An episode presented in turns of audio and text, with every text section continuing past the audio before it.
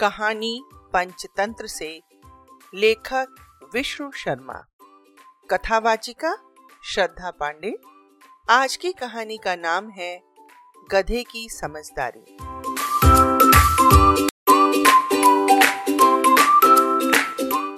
आओ बच्चों, तुम्हें सुनाए एक कहानी।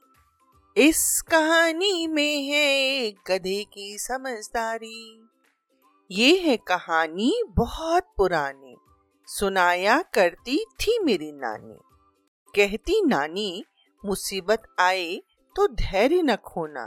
तभी कर सकते हो मुसीबत से सामना। क्या इस कहानी का नाम गधे की समझदारी? हाँ बिल्कुल ठीक कहा तुमने। क्या तुमने ये कहानी सुनी है?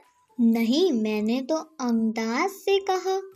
आपने कहा था इस कहानी में गधे की समझदारी इसलिए से पता चल गया।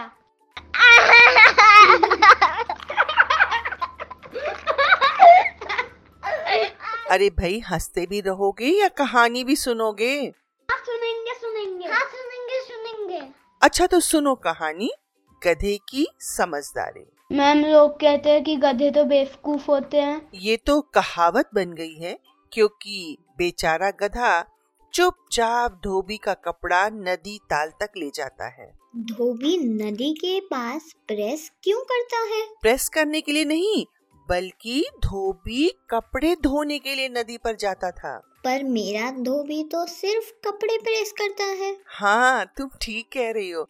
दरअसल पहले धोबी ही कपड़े धोता था और वह भी नदी में जा कर के क्योंकि तब लोगों के घर पर टैब नहीं होते थे जिसमें से पानी आए। और लोग कुएँ से पानी ला ला कर अपना काम करते थे। और तुम्हें तो पता है कुएँ से पानी खींचना और कपड़े धोना कितना मुश्किल काम है। अच्छा अब समझा। अच्छा अब तुम चुप हो तो मैम कहानी सुनाए। सुनाती हूँ सुनाती हूँ। दूरिया गाँव में कन्नूमल धोबी अपने गधे के साथ बहुत खुशी खुशी रहता था। वह रोज सुबह अपने गधे के साथ लोगों के घरों से गंदे कपड़े लाता और उन्हें धोकर वापस दे आता। यही उसका दिन भर का काम था और इसी से उसकी रोजी रोटी चलती थी। कन्नू खुश था गधे के साथ, गधा भी खुश था कन्नू के पास।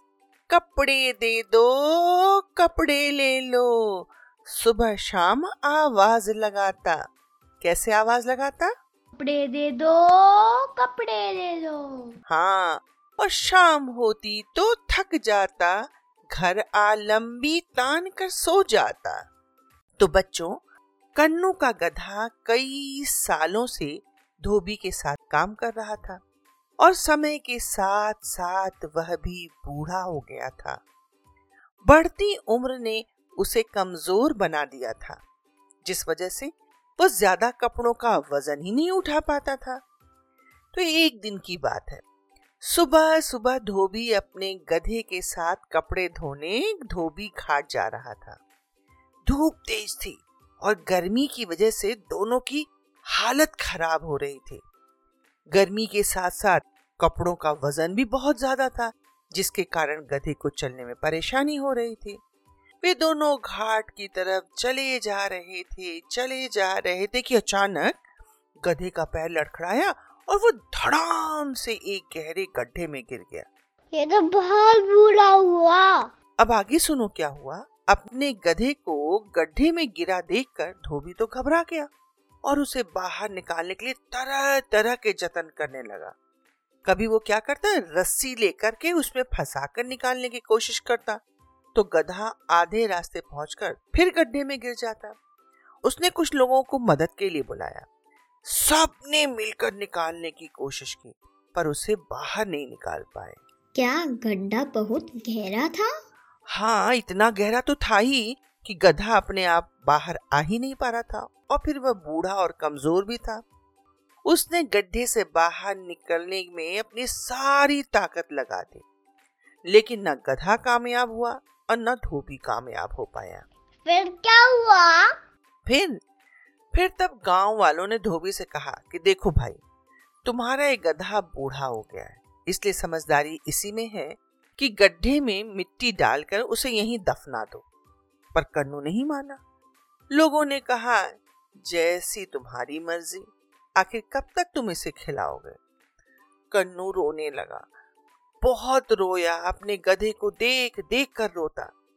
दो तीन दिन तक वह आते जाते गधे को खाना खिलाता रहा, पर था तो वह गरीब, परेशान रहने लगा। लोगों ने फिर समझाया कि देखो, एक ना एक दिन सभी को मरना है। जैसा हम लोगों ने बताया, वैसा करो। थोड़ा मना करने के बाद धोबी भी इस बात के लिए राज़ी हो ही गया। फिर गधे की समझदारी कहाँ हुई? अरे तो भी कहानी समाप्त कहाँ हुई? अच्छा अब किसी रहस्य पर से पर्दा उठने वाला है। तुम चुप रहोगी तब ना कहानी आगे बढ़ेगी। मैं यहाँ चुप रहने नहीं बल्कि कहानी सुनने बैठी हूँ और जहाँ समझ में नहीं आएगा वहाँ पूछूँगी नहीं। अब तुम दोनों चुप होकर के कहानी सुनो। तो गाँव वालों ने फावड़े की मदद से गड्ढे में मिट्टी डालनी शुरू कर दी। पहले तो गधा घबरा गया। अरे, ये क्या हो रहा है?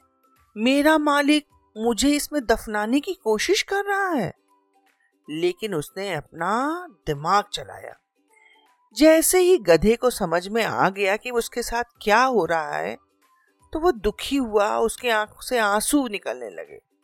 कुछ चिल्लाया भी, फिर सोचने लगा इस तरह तो काम नहीं चलेगा।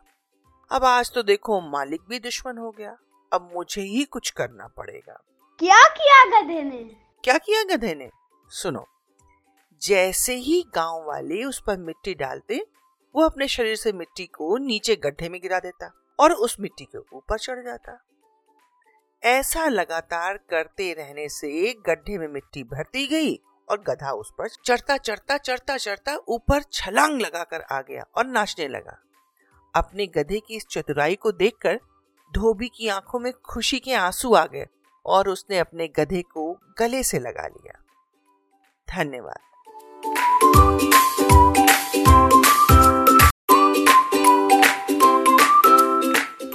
तो बच्चों कैसी लगी कहानी? मुझे भी बहुत मज़ेदार। लगी।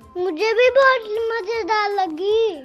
मज़ेदार लगी? तो बताओ तुमने कहानी से क्या सीखा? अरे मैं बताऊँ? हाँ बताओ। अपनी सुरक्षा के लिए दूसरों पर आश्रित नहीं रहना चाहिए बल्कि खुद भी कोशिश करनी चाहिए। हम्म बहुत सुंदर। अच्छा अब तुम बताओ। मुश्किल से मुश्किल परिस्थिति में भी अपनी बुद्धि का प्रयोग कर कठिनाइयों को पार पाया जा सकता है। बिल्कुल ठीक कहा तुम दोनों ने। हमें मुश्किल से मुश्किल परिस्थिति में अपनी बुद्धि का तो प्रयोग करना ही चाहिए और जल्दी निराश होकर परिस्थितियों के आगे हार नहीं मानना चाहिए, बल्कि जब तक सफल न हो जाए, निरंतर प्रयास करते रहना चाहिए। क्योंकि यदि हाथ पे हाथ धरे बैठे रह जाएँगे, फिर तो हम हार जाएँगे। आज की इस कहानी में हमारा साथ दिया है एल्कॉन इंटरनेशनल स्कूल की ओजस्वी शर्मा ने। सार्थक शर्मा और सात्विक शर्मा ने। इन तीनों बच्चों के जिज्ञासापूर्ण प्रश्नों से यह कहानी इतनी रोचक बन गई है। तो बच्चों, बहुत जल्दी फिर मिलेंगे एक नई कहानी के साथ। तब तक स्वस्थ रहो, मस्त रहो। अरे हाँ हाँ हाँ हाँ यदि कहानी अच्छी लग रही है ना तो डिस्क्रिप्शन बॉक्स में और भी बहुत सारे लिंक दिए हुए हैं। उन सभी कहानी को सुनो, क्योंकि कहानी सुनना तो आप सभी को अच्छा लगता है ना?